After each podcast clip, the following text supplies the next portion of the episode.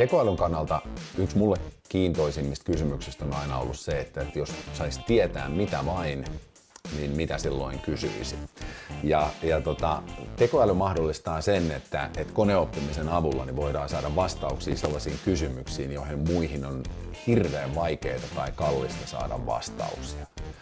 Ja, ja siinä se ehkä se niin kuin oppimisen vielä se innostava kohta on se, että, että sellaisille niin kuin datalle pitää esittää parempia kysymyksiä. Että se on jo luova prosessi itsessään.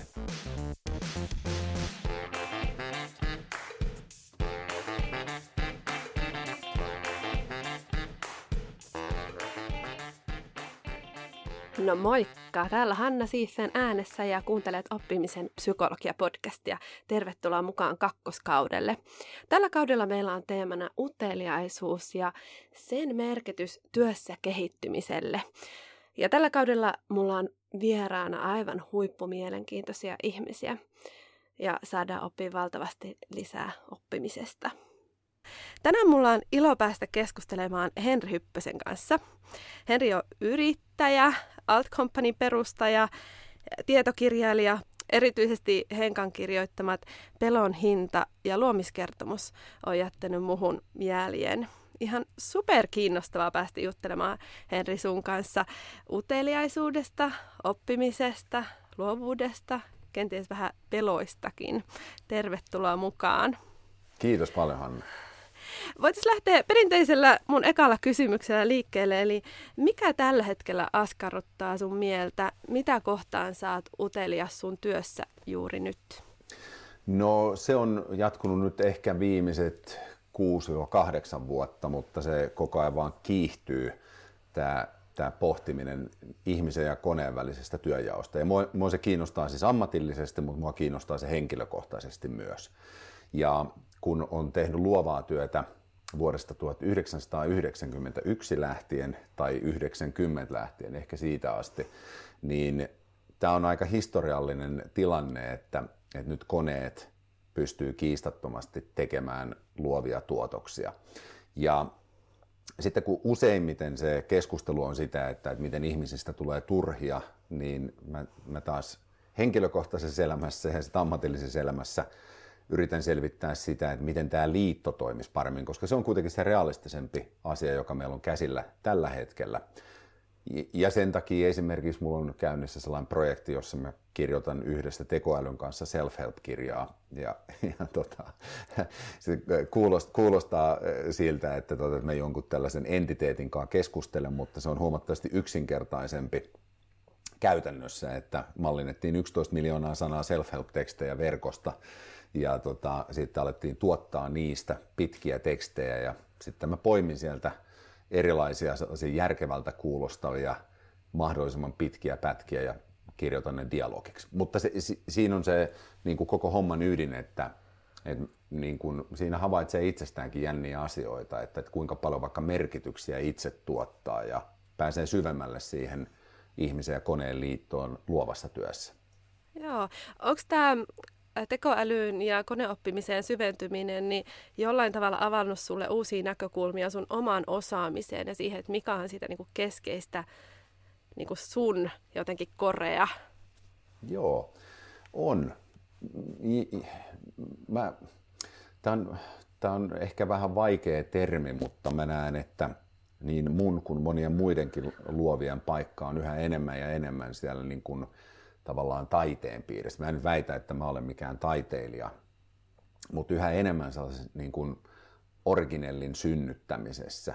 Ja, ja silloin sellainen niin kuin perinteinen luovan luokan työ, niin mä, mä väittäisin, että se jää koneille. Ja silloin sitä pitää niin kuin pohdiskella itse myös, että, että mikä se suhde siihen omaan luovaan tekemiseen on en mä usko, että se niin identiteettitasolla on hirveästi muuttunut ja sitä paitsi se, sehän se on, mitä mä oon luovassa työssä aina rakastanut, että, että tehdään jotain sellaista, mitä maailmassa ei vielä ole ja, ja tota, nyt sille on vaan enemmän tarvetta kuin ehkä aiemmin.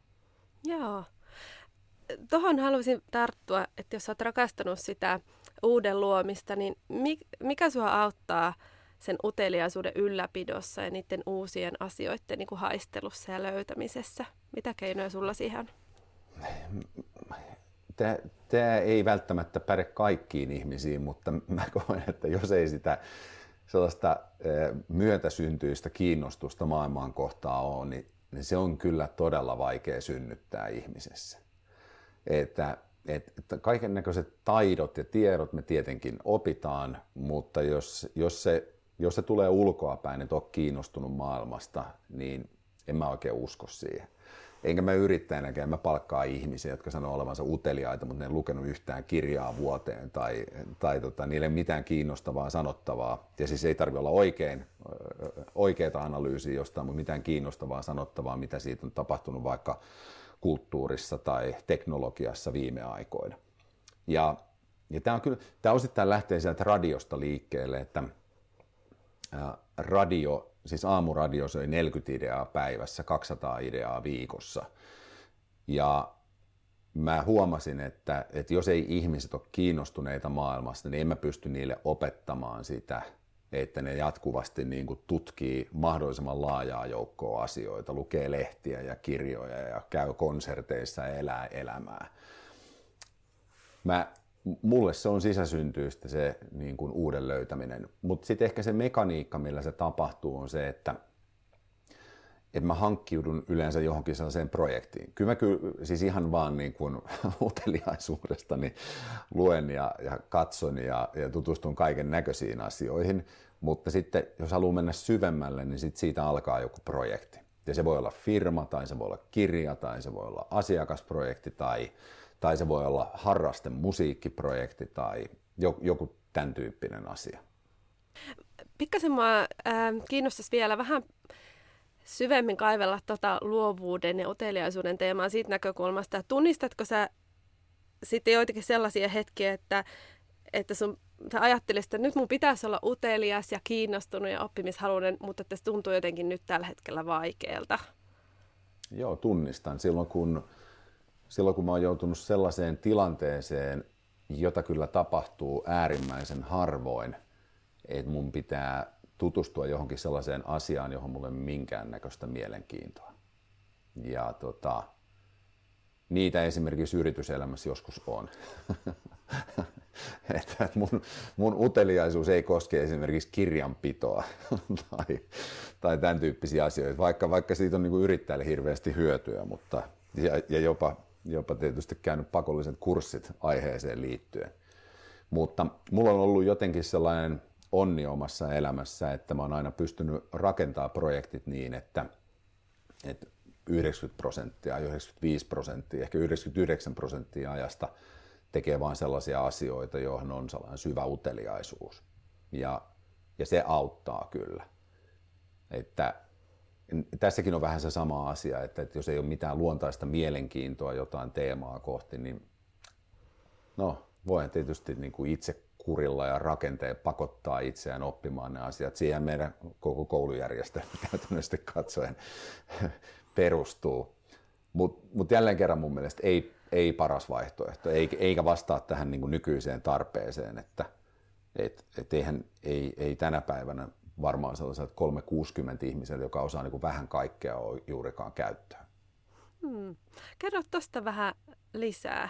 Ajatteletko sä, että se syvä oppiminen jollain tietyllä alalla on niin kuin olennaisempaa kuin semmoinen yleinen monen alan saaminen? No jos nyt mä ajattelen vaikka esimerkiksi, että me palkataan designereita, niin, niin mä en näe hyötyä siitä, että, että se ihminen on käynyt niin kuin kouluja siis vuosikausia mä, mä näen hyötyä siitä, että, että se osaa ajatella luovasti ja toteuttaa asioita. Ja nyt mä en tarkoita sitä, että ei ammattitaidosta ole hyötyä.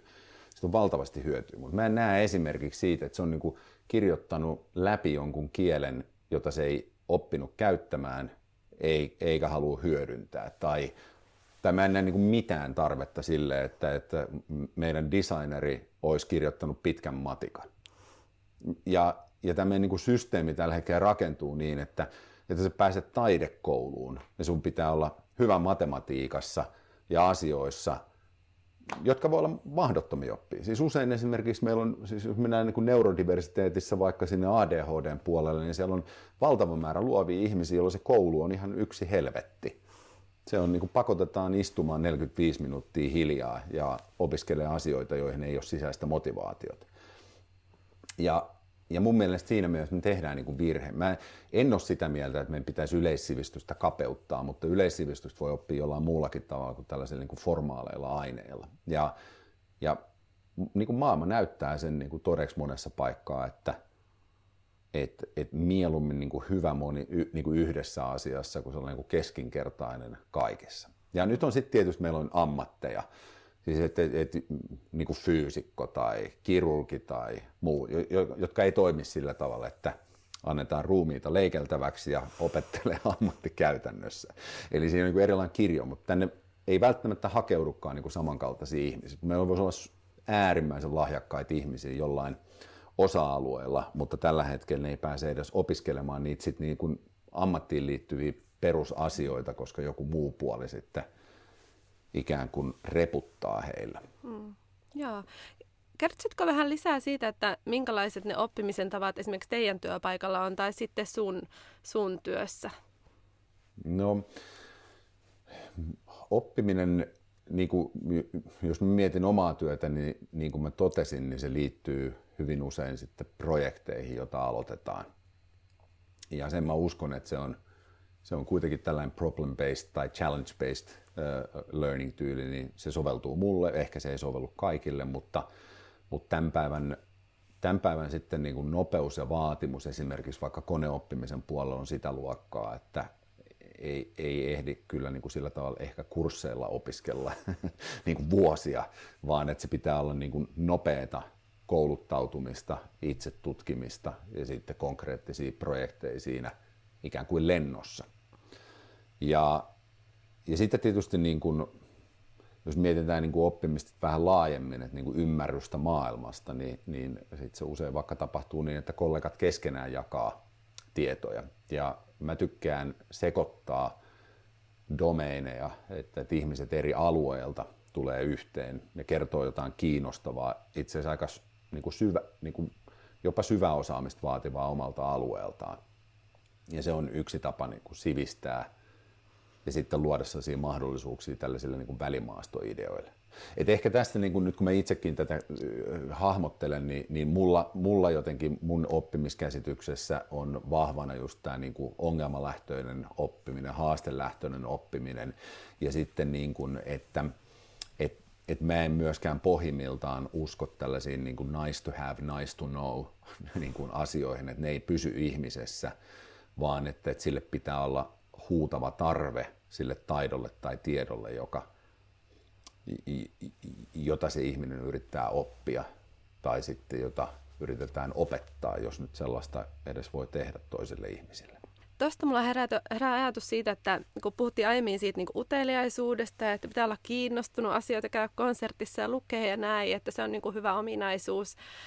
Ähm, ja sitten tuommoinen hyvin fokusoitu oppiminen, niin ne jotenkin mun korvaan kuulostaa sellaista yleiseltä uteliaisuudelta maailmankohtaa ja sitten hyvin niin kuin ongelmakeskeiseltä oppimiselta. Kyllä. Ja sitten kun tähän yhdistää vielä sen niin kuin, äm, luovan työn, uusien ideoiden, ajatusten, oivallusten kehittämisen, niin, tota, niin jotenkin tätä teemaa mua kiinnostaa sun kanssa vähän pohdiskella, että miten nämä liittyy toisiinsa, miten Joo. sä ajattelet? Toi, toi on hyvä hahmotus, että tämä kliseeksi jo muodostunut teemuotoinen ihminen on kyllä mun niin kuin ihmiskuva hyvästä ammattilaisesta. Ja se on itse asiassa ollut varmaan yksi pysyvimmistä ajatuksista, jota on ollut. Mä olen varmaan törmännyt siihen ensimmäisen kerran joskus 90-luvun puolessa välissä. Ja, ja silloin se jotenkin niin kuin soi päässä hyvin, että, että itse asiassa tämä on se, mitä mä oon ammatillisesti nähnyt ympärille, että tämän tyyppiset ihmiset pärjää, että niillä on, niin kuin ne on niin kuin obsessoituneita johonkin yhteen alueeseen. Ja, ja se voi olla, että ne on kouluttautunut siihen tai sitten ne on niin kuin opetellut sen asian käytännössä, mutta niillä on todella syvä osaaminen. Ne tuntee sen niin kuin alan käsitteistöt ja, ja tota, historiat, ja, koska ne on niin kuin rakentanut sitä omaa osaamistaan niiden kerrosten päälle. Ja ne etsii uusia tekniikoita, ideoita, ajatuksia siihen yhteen alueeseen. Mutta sitten samaan aikaan ne on kiinnostunut tosi monesta muustakin alueesta. Ja ehkä tämä on vähän ristiriidassa sen kanssa, että mitä mä aiemmin sanoin, koska että silloinhan siinä ei ole varsinaisesti mitään projektia, vaan että ne on vaan niin kuin uteliaita maailmaa kohtaan ymmärtämään asioita paremmin. Ja silloin se yhdistelmä syntyy mun nähdäkseni siitä, että nämä tässä niin kuin syväosaamisessa, ja tämä nyt on Frans Johanssonin käsitteistöä, mutta mun mielestä kuvaa hyvin maailmaa, niin siinä on tavallaan tällaisia niin määräsuuntaisia ideoita, että sä koko ajan parannat sitä omaa tekemistä. Tosin tätäkin voidaan kyseenalaistaa, että, että onko edes ne määräsuuntaiset ideat loppujen lopuksi siitä domeinista peräisin, vai tuleeko nekin ulkopuolelta. Ja sitten tämä, että, että on sellaista laajaa yleissivistystä ja kiinnostusta maailmaa kohtaan, niin se mahdollistaa sitten taas sen, että syntyy välimaastoideoita, eli yhdistetään niin kuin kahden alueen käsitteistöä yhteen. Ja tämmöiset sanoisin, että tämä on vähän sellaista, että sä voit niin kuin oppia näissä, mutta sitten se yhdistäminen kyllä, se on se luova osa. Ja se sitten, se, sitä voi kyllä itse asiassa opetella. Et se, se, se ei ole niin kuin, mä en usko, että se on sellainen sisäsyntyinen lahja. No, olisiko sulla jotain, olisiko jotain vinkkejä se opettelu? No e, e, e, siis jälleen kerran mennään tänne niin kuin ongelmapuolelle siinä oppimisessa. Sulla on vaikka ongelma, niin sä otat, että et, et siirryt toisen alan käsitteistöön.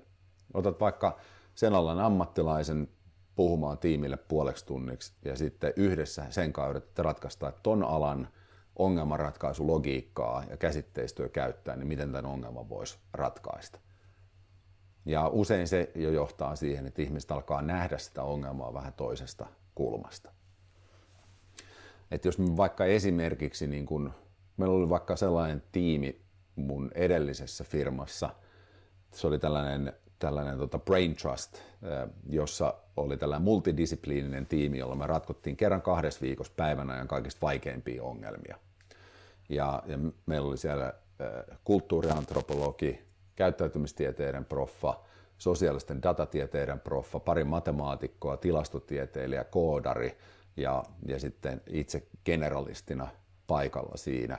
Ja, ja välillä oli niin kuin sattumavaraisesti HR-markkinointi taustalla olevia ihmisiä. Ja siinä automaattisesti alkoi syntyä tällaista uutta ajattelua, kun ihmiset kävi, että mun käsitteistöstä lähtien me voitaisiin katsoa sitä näin ja toinen lisää siihen niin kuin toisen alueen. Ja vähän aikaa pyörittiin näissä syvä, syväkäsitteissä ja sitten ihmiset alkoi oivaltaa, että aha, keksitään kokonaan uusia käsitteitä, jotka nyt tässä tilanteessa ratkaisee tämän ongelman paremmin, mutta ne ei ole kummankaan niin kuin varsinaisesti toimialan käsitteitä. Toi on hyvin konkreettinen prosessi, miten se meillä tapahtui. Ja siihen mä uskon, uskon vahvasti. Se ei ole helppo saada aikaiseksi, koska se edellyttää paljon psykologista turvallisuutta ihmisten välillä – mutta sitten kun sen saa aikaiseksi, niin se on paljon palkitsevampaa kuin mikään muu työ mun mielestä.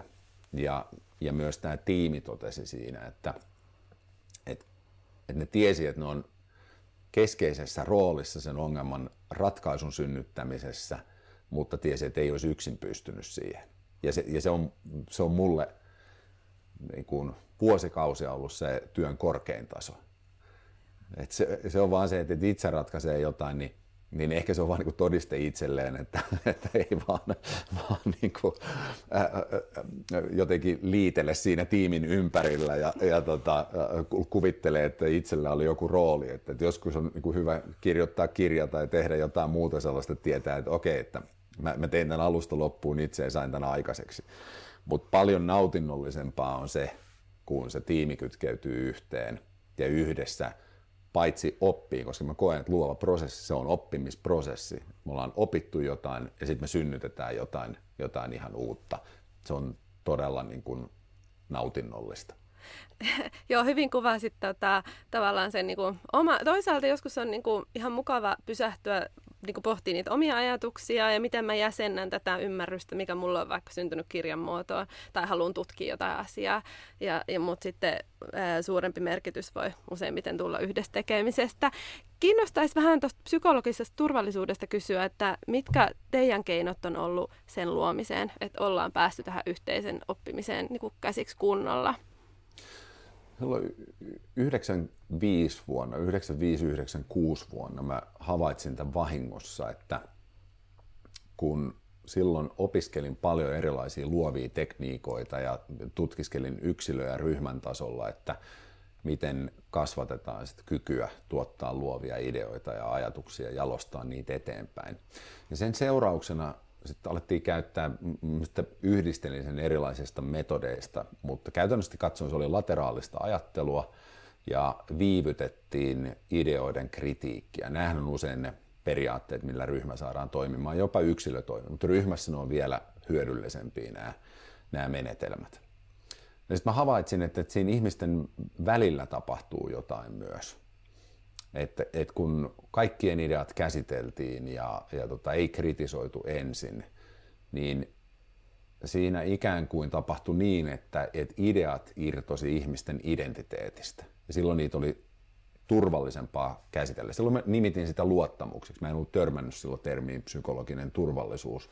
Mä puhuin vain, että meillä on luottamusta meidän välillä ja että me tehtiin paljon erilaisia asioita, että, että me myös sovittiin vaikka tällaisesta menetelmästä, jota en todella suosittele kaikille, mutta sovittiin tällaisesta menetelmästä, että jos joku loukkaa toista ryhmässä, niin se pitää nostaa esiin, jos ei pysty päästään siitä irti, koska ne jää niin helposti ihmisten väleille ja, ja me oltiin niin äärimmäisessä tilanteessa niin kuin kohtuu pienellä niin kahdeksan hengen tiimissä, jossa piti koko ajan tuottaa, me oltiin julkisen paineen alla – että se ei vaan yksinkertaisesti onnistunut, jos ei kaikki pysty antamaan sitä, mitä sinä päivänä annettavana on. Ja, ja tota, sitten me käytiin näitä keskusteluja, meillä oli niin tietty jopa metodi. Mä oon yrittänyt kaivaa sitä, että mistä mä sen alun perin poimin. Mä en tiedä vieläkään, ehkä sä saatat tietää, mistä se on peräisin, mutta, mutta se metodi oli siis niin yksinkertainen, että, että toinen niin kuin hyvin ystävällisesti nostaa sen esiin, että, että kun sanoit tai teit tota ja tota, niin mä ajattelin ja minusta tuntui tältä ja tältä. Mutta se seuraava vaihe oli ehkä se tärkeämpi.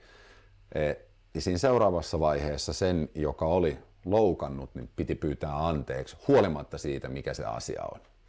Ja, tota, ja, ja sillä niin kuin vältettiin tämä, mitä normaalisti ryhmissä tapahtuu, että – joku sanoo, että, että eikö tässä nyt olla aikuisten kesken tai sä tulkitset kaiken väärin, joka ei sitten johda yhtään mihinkään. Eli vältettiin nämä kaksi kohtaa, että ongelman koteloiminen siihen ihmiseen ja sitten toisaalta puolelta se, että siitä ei tule tällaista, jos se sosiaalisesti aggressiivisempi voittaa aina sen keskustelun. Ja valitettavasti siis lähes kaikkihan näistä keskusteluista käsitteli minua ja mun käytöstä. en, en olisi varmaan aloittanut, jos olisin tiennyt, että näin, näin on, mutta, tota, mutta se oli hirveän hyödyllistä mulle, mulle niin kuin esimiehenä ja, tota, ja, ja myöskin sen koko ryhmän hengen näkökulmasta. Ja tajusin esimerkiksi sen, että, että miten paljon sitten epävarmuutta vaikka mun käytös voi vaikuttaa. Että, että sellainen niin kuin, kun vaatii itseltä paljon, niin muuta ei aina ymmärrä sitä, että silloin vaatii itseltä paljon, eikä välttämättä vaadi ihan sitä samaa muilta, mutta saattaa olla vaikka erittäin pettynyt ja tyytymätön ja jopa aggressiivinen itseään kohtaan, mutta se ei siitä huolimatta tarkoita, että olisi näin muita kohtaan, mutta niinhän se yhteisössä menee, että, että näkee vaan sen ärtymyksen ja, ja kun ei kukaan ole kertonut, että mistä tässä on kysymys, niin se heikentää sitä tunnelmaa. Eli Se on, niin kuin, se, se, se keinovalikoima on niin kuin valtava, mitä, mitä siellä voi tehdä. Mutta koko ajan pyritään sitä kohti. Ja siis muuten se myös, miksi, miksi mä sanon, että en suosittele tuota kaikille, on se, että tossahan on riskinä se, että, että se organisaatio ja tiimi psykologisoituu. Sitten koko ajan käydään tällaista niin tunteista keskustelua. Ne tunteet tavallaan, mun se ajatus oli enemmänkin siinä se, että käsitellään, niin me saadaan ne alta pois. ne ei ole niin kuin, tavallaan esteinä siinä. Ja sitten voidaan keskittyä niihin tunteisiin, joita se sisältö herättää, koska se on se, siis se pyrkimyshän ei ole se, että tiimillä on kivaa, vaan, vaan pyrkimys on se, että, että syntyy hyvää sisältöä tai ideoita tai tuotteita tai palveluita. Ja se aina mulla oli niin kuin tässä se ajatus, että se on tosi kivaa, että on kivaa ja se on musta arvokasta, että ihmiset ei pala sosiaalisissa suhteissa loppuun työpaikalla, mutta se ei ole se päämäärä, se päämäärä on niiden hyvien lopputulosten tekeminen ja sen takia kaikki, mikä estää sitä, niin pitäisi sille inhimillisesti käsitellä alta pois.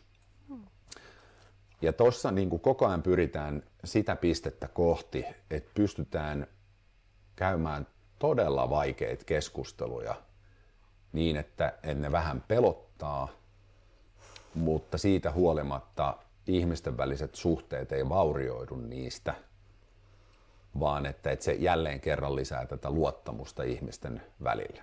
Ja tämä on, tämä on usein sellainen, mikä ymmärretään mun mielestä psykologisen turvallisuuden käsitteen kohdalla väärin. Että ajatellaan, että se on hymistelyä tai konsensusta tai se on tällaista, että ei välitetä mistään, annetaan asioiden olla, kun sitähän se ei missään tapauksessa tarkoita, vaan että se tarkoittaa sitä, että, että me voidaan tarttua niin, niin kuin siihen tekemisen tasoon kuin toisen käytökseen tai mihin tahansa muuhun sellaiseen, joka estää meitä tekemästä sitä työtä niin hy- hyvinkin niin kuin voimakkaasti. En tarkoita voimakkaasti sitä, että mennään räyhäämään toiselle, mutta tarkoitan voimakkaasti sitä, että, että sitten se asia käsitellään alusta loppuun asti.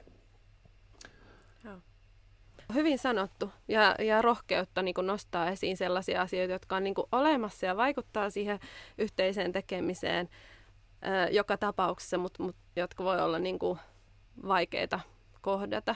Niin ja jotenkin, ne on vaikeita. Niin, jo, niin toisinaan no. on, on monia asioita, jotka on vaikeita. Kyllähän ne sitten saattaa helpottua, kun, kun opitaan, että ei niistä välttämättä tapahdu mitään niin kuin pahaa.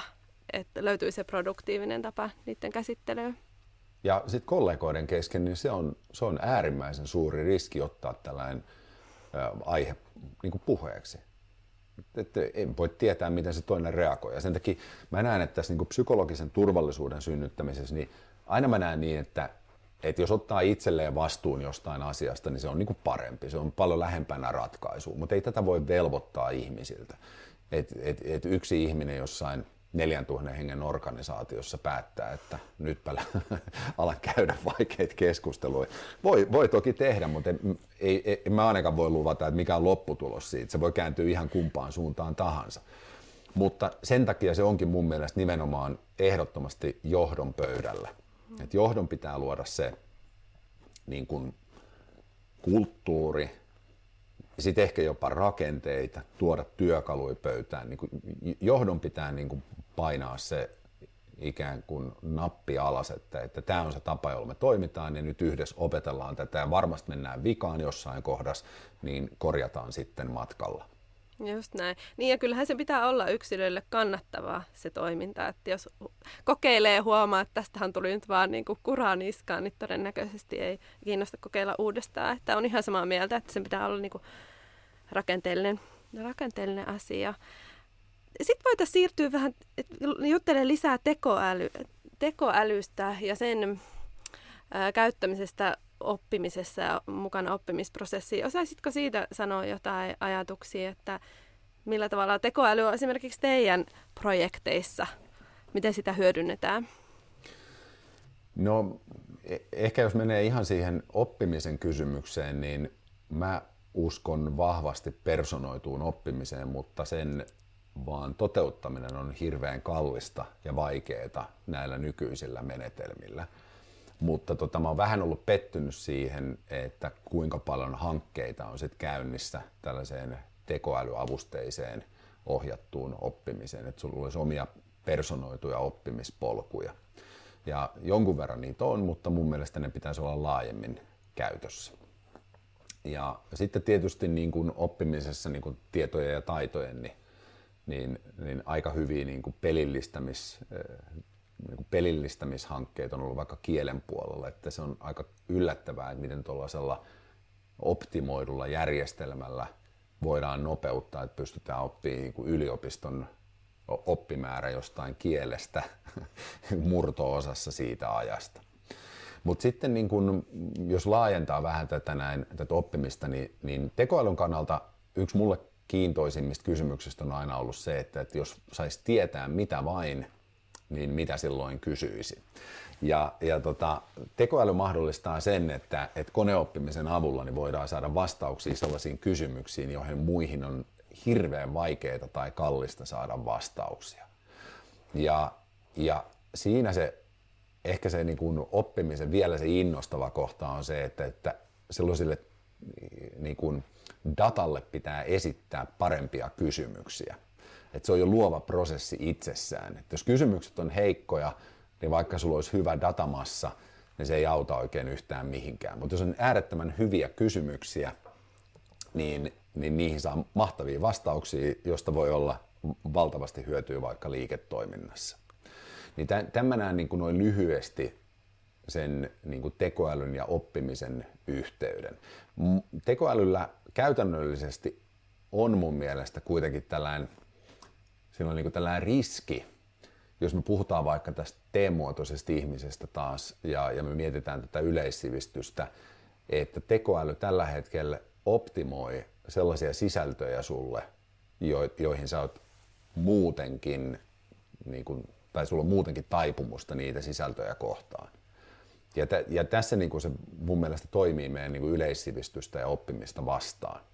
Mutta nyt tässäkin ollaan niin kuin algoritmiikassa edistytty, että, että suosittelualgoritmit voi olla esimerkiksi sellaisia, jotka alkaa jo voimakkaasti etsiä sieltä sun nykyisten ö, tai, taipumusten ja mieltymysten niin kuin raja, raja-alueelta, niin kuin ruokkii sulle ja laajentaa sitä kautta sitä aluetta. Mutta itse toistaiseksi niin mä ainakin teen sitä tällaista kulttuurista oppimista niin, että pyrin käyttämään useita vaikka esimerkiksi äh, tota, äh, niin kuin nettiselaimia ja sitten tota, henkilökohtaisessa moodissa, eikä, eikä anna mitään muuta tietoa itsestään kuin se, mikä on välttämättömintä. Kyllä mä tiedän, että ei sekään vielä niin kuin auta, mutta, mutta näkee ainakin, että mä saan erilaisia tuloksia, kun mä haen, haen tota, jotain tietoa niin kuin eri, eri selaimella.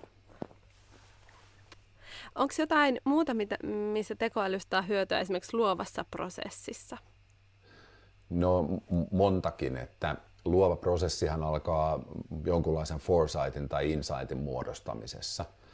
Ja sitten tietysti niin kun, no, siis me tehtiin vaikka esimerkiksi sellaista, että me etsittiin uusia niin kun asiakasryhmiä tekoälyn avulla vanhoille tuotteille ja sellaisia, että mitkä on heidän vaikka mieltymyksensä huumorin ja visuaalisen representaation ja minkälaisia verkostoja niillä on. Se niin kuin valtava määrä materiaalia sille luovalle prosessille.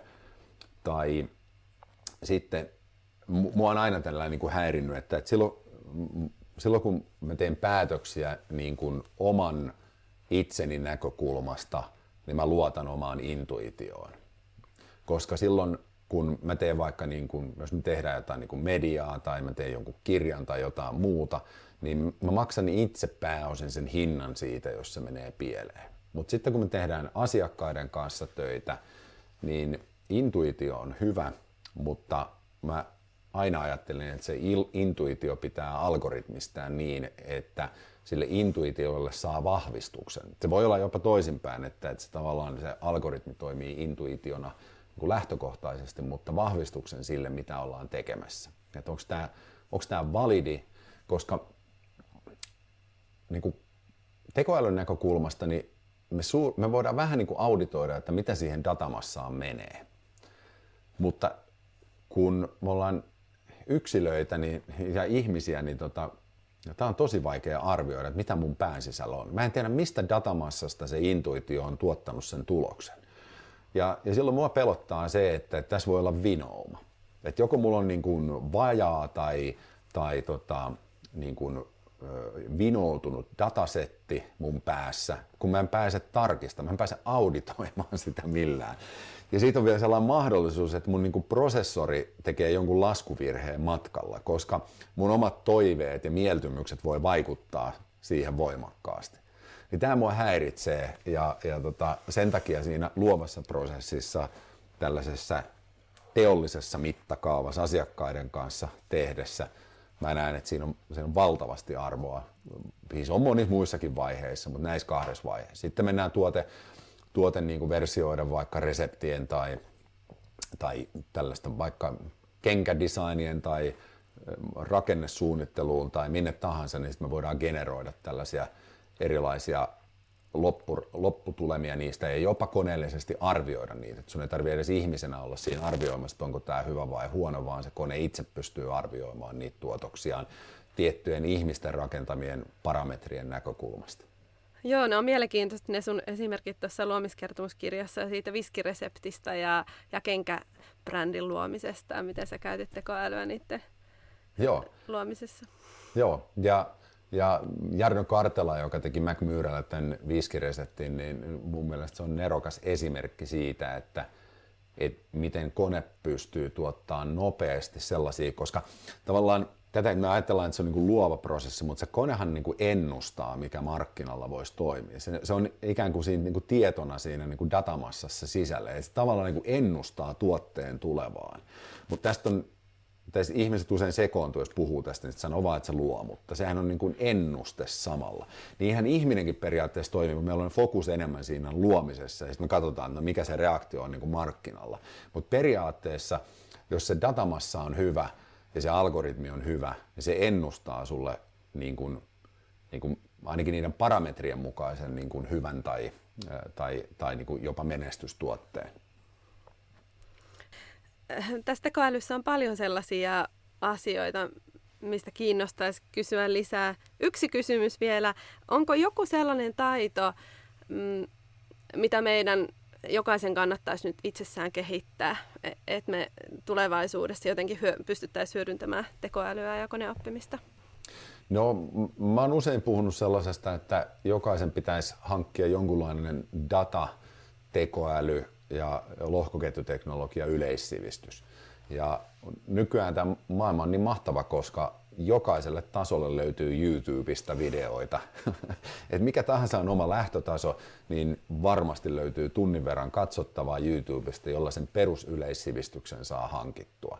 Et motivaatiohan se on vaikea, mutta se motivaatio ehkä on se, että jos ei sitä yleissivistystä viiden vuoden sisään ole, niin aika vaikea on ymmärtää, että miten tämä maailma toimii ja miten työtä siellä tehdään. Toi on mun mielestä sellainen niin kuin peruslähtökohta sille niin kuin kehittämiselle ja hyödyntämiselle. Mulle tuli tuosta mieleen, että olisi kiinnostavaa, jos saisi vaikka jonkun itselle relevantin datan tavallaan käsittelyyn, vaikka itseen liittyen, että sitä pääsisi tavallaan tutkimaan. Mutta joo, pitää, pitää joo, alkaa tätä on, kehitellä. Tota, niitä voi olla vaan vaikea saada ulos, mutta hmm. periaatteessa jos sä käytät Spotifyta esimerkiksi, niin siellähän on sinuun liittyvä data käytössä, hmm. joka, joka tota ennustaa, että minkälaisesta musiikista sä voisit pitää. Tai Netflixiä jos katsoo, niin tota se kertoo se suosittelualgoritmi siellä, jos käyttää vain omilla tunnuksilla, että, että minkälainen ihminen sä todellisuudessa oot. Mutta nämä on kyllä hankalia, että että äh, kun monissa tapauksissa sitä dataa pitäisi olla vähän enemmän ehkä kuin se pelkästään se oma data, että se, mm. se ei sinänsä ehkä kerro niin paljon. Ja nyt tässäkin tämä niin kuin esimerkki vaikka tämän niin kuin self-help-kirjan näkökulmasta, niin me emme voitu tehdä sitä suomeksi. Siis johtuen, että tämän NLP niin kuin luonnollisen kielen ymmärtämisen puolella tietysti niin kuin Suomi, kun on pieni kielialue, niin meillä on aika vähän sitä materiaalia käytössä. Ja sitten kun mennään vielä tuollaiseen niin kuin yksilöityyn ää, ää, niin kuin tyyliin, niin sitä on vielä vähemmän tarjolla. Ja, ja, ja sen takia oli mentävä kansainvälisiin tuollaisiin, tuollaisiin tota, niin kuin vapaasti julkaistuihin blogeihin. Et toi on usein se ongelma, että sitä ei ole sitä niin kuin massaa vaan yksinkertaisesti tarpeeksi. Mä odotan innolla tota sun uutta kirjaa. Itsekin täällä kirjaa kirjoittavana. että mikä on kirjailijan tulevaisuus koneoppimisen jälkeen. Seuraavaksi mennään kuulijakysymykseen, joka tulee tänään Annulta. Annu haluaisi kysyä, että millä tavoilla sä seuraat sun omaa oppimista? Jopa ehkä mittaat, jos on jotain tällaisia tapoja. En, en, en kyllä tota, mittaa sitä millään tavalla, että mulle se seuranta tapahtuu hyvin, että jos, se, jos niin kuin asiakkaan ongelma ei ole ratkaistu tota, niin kuin mielekkäällä tavalla, niin se on aika nopea viesti siitä, että nyt ei ole opittu riittävän nopeasti.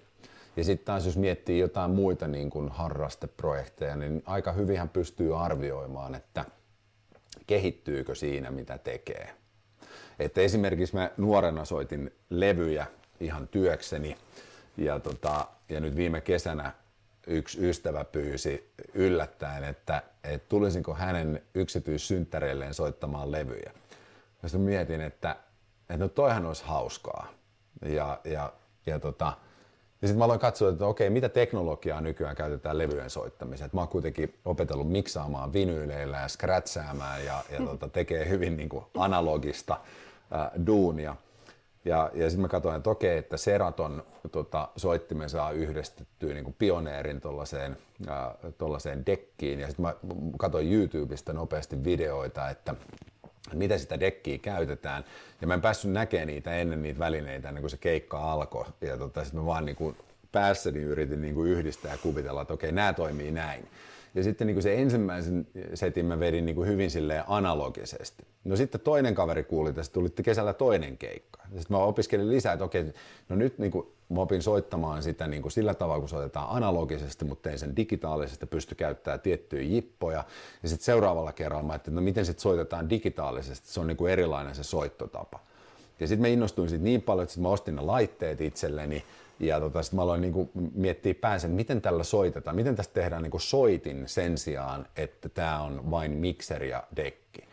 Ja mä huomaan niin kuin itse sen tavallaan niin, että nyt niin kuin ehkä huomaan, niin mä vähän innostuin tässä nyt kertomaan siitä, että mulla aina se niin kuin alkaa kuoriutua tälle, että mikä on se seuraava taso, mihin tämä voi mennä. Ja sitten mä huomaan jossain vaiheessa, että nyt niitä enää niitä niin kuin impulseja ei tuu, ja, ja siis useinhan markkinalla kukaan ei odota näitä sulta. Et, et, niin kuin, itse asiassa valtaosassa niin kuin ammateissa muissa, niin se markkinahan tyytyy niin kuin ihan nollatason suoritukseen, että se, se ei edellytä niin kuin kovaa oppimismotivaatiota tai mitään muutakaan, jolloin sen on pakko olla sisäinen, jos aikoo mennä eteenpäin siellä, tai sitten niin kuin hakeutuu niin kuin vaikeampiin paikkoihin koko ajan. Mutta sitten mä huomaan että jossain vaiheessa, että, että sitten sit se alkaa hidastua se, se oppiminen. Ja tämä muuten pätee niin kuin kaikkeen työn tekemiseen ja muuhunkin, ja tota, mä huomaan ehkä sen sellaisen niin kuin energian, se on hähmäinen käsite, mutta mulla niin kuin energia alkaa kadota siitä, niin kuin, tai vähän vähentyä siitä työstä. Ja sitten mä teen usein sellaisen niin kuin seuraavan hypyn, että mä alan ajatella sitä jollain tavalla ihan uudestaan – ja mä huomaan, että mä saan sen usein käyntiin. Ja ammatillisesti mä oon valitettavasti huomannut, että ne syklit on 5-7 vuotta. Ja valitettavasti sen takia, että tämä on niin kliseinen aikajana. Mutta mä oon vain katsonut niin historiasta, mä oon katsonut sen, että okei, tuossa kolmen vuoden, puolen vuoden kohdalla niin kuin oppiminen alkoi hyytyä. Sitten mä pystyin tekemään muutoksia siihen, katsoin sitä täysin uudesta kulmasta. Ja, tota, ja sitten pystyi vielä saamaan sellainen niin kuin jopa kolme vuotta lisää, mutta yleensä vuosi tai puolitoista lisää. Ja sitten sen jälkeen mä vaihdan sitä tekemistä. Että sitten vaan yksinkertaisesti on tehtävä jotain muuta, koska mä huomaan, että jotkut asiat mä oon kehittänyt jo niin pitkälle, että ne toimii niin kuin nykyisellään ja sitten niin kuin vaatis, niin kuin tavallaan se tuntuu niin kuin turhalta sen kehittäminen. Sille ei, niin kuin, ei ole sisäistä tarvetta, hirveä vaiva ja kukaan ei saa arvostaa sitä, että olisi oppinut sen yhden asteen vielä. Joo. Hyvä. Viimeinen kysymys, Henri, sulle. Mm, tai ehkä mä sanon ensin mun omia ajatuksia ennen kuin päästään sut vielä viimeisen kerran ääneen. Tämä on ollut todella kiinnostava keskustelu sekä koneoppimiseen että luovuuteen liittyen. Ja toki on oppinut susta taas lisää tämän keskustelun aikana. Sä oot erittäin mielenkiintoinen persona. Mutta mitä ajatuksia sulle tästä meidän yhteistä hetkestä on nyt just tällä hetkellä pinnalla? No tota, ny, nythän niin kuin, tämä kun oli tällainen haastattelu niin kuin muoto, että sä kyselet multa, niin mähän menetin tässä niin kuin suuren mahdollisuuden oppia, koska sä oot ammattilainen tuolla alueella ja mua olisi kiinnostanut kuulla, mitä sulla on sanottavaa tuosta tematiikasta. Mutta jos sä kirjoitat kirjaa, niin mä onneksi eh, oletan, että pääsen siitä lukemaan näistä ajatuksista. Et kyllä mä koen, että tällaisissa niin kuin haastattelu on aina haastattelu, mutta sitten jos tätä keskustelua olisi käyty haastattelun ulkopuolella, niin, niin olisin puhunut puolet vähemmän, koska olisin ollut tosi utelias oppimaan, että mitkä on mun kapeikot, mitä mä en näe tällä hetkellä tämän oppimisen kentässä. No niin, mä lupaan lähettää sulle mun kirja. ja, lupa, hei, ja lupaan 45 minuuttia jutella sun kanssa tästä muutenkin, jos kiinnostaa ehdottomasti. Sä, sä saat haastatella mua. Joo, upeita. Näin me tehdään. Joo, hyvä. Kiitos paljon, Henri. Hei, kiitos Hanna.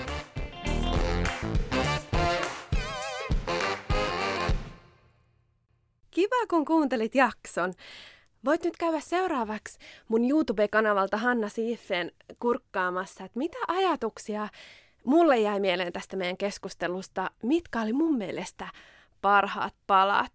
Ja laita siellä mun kanava seurantaan ja laita toki podcast-seurantaan sun podialustalla, niin saat sitten tiedot seuraavista jaksoista. Kuullaan ja nähdään. Moikka!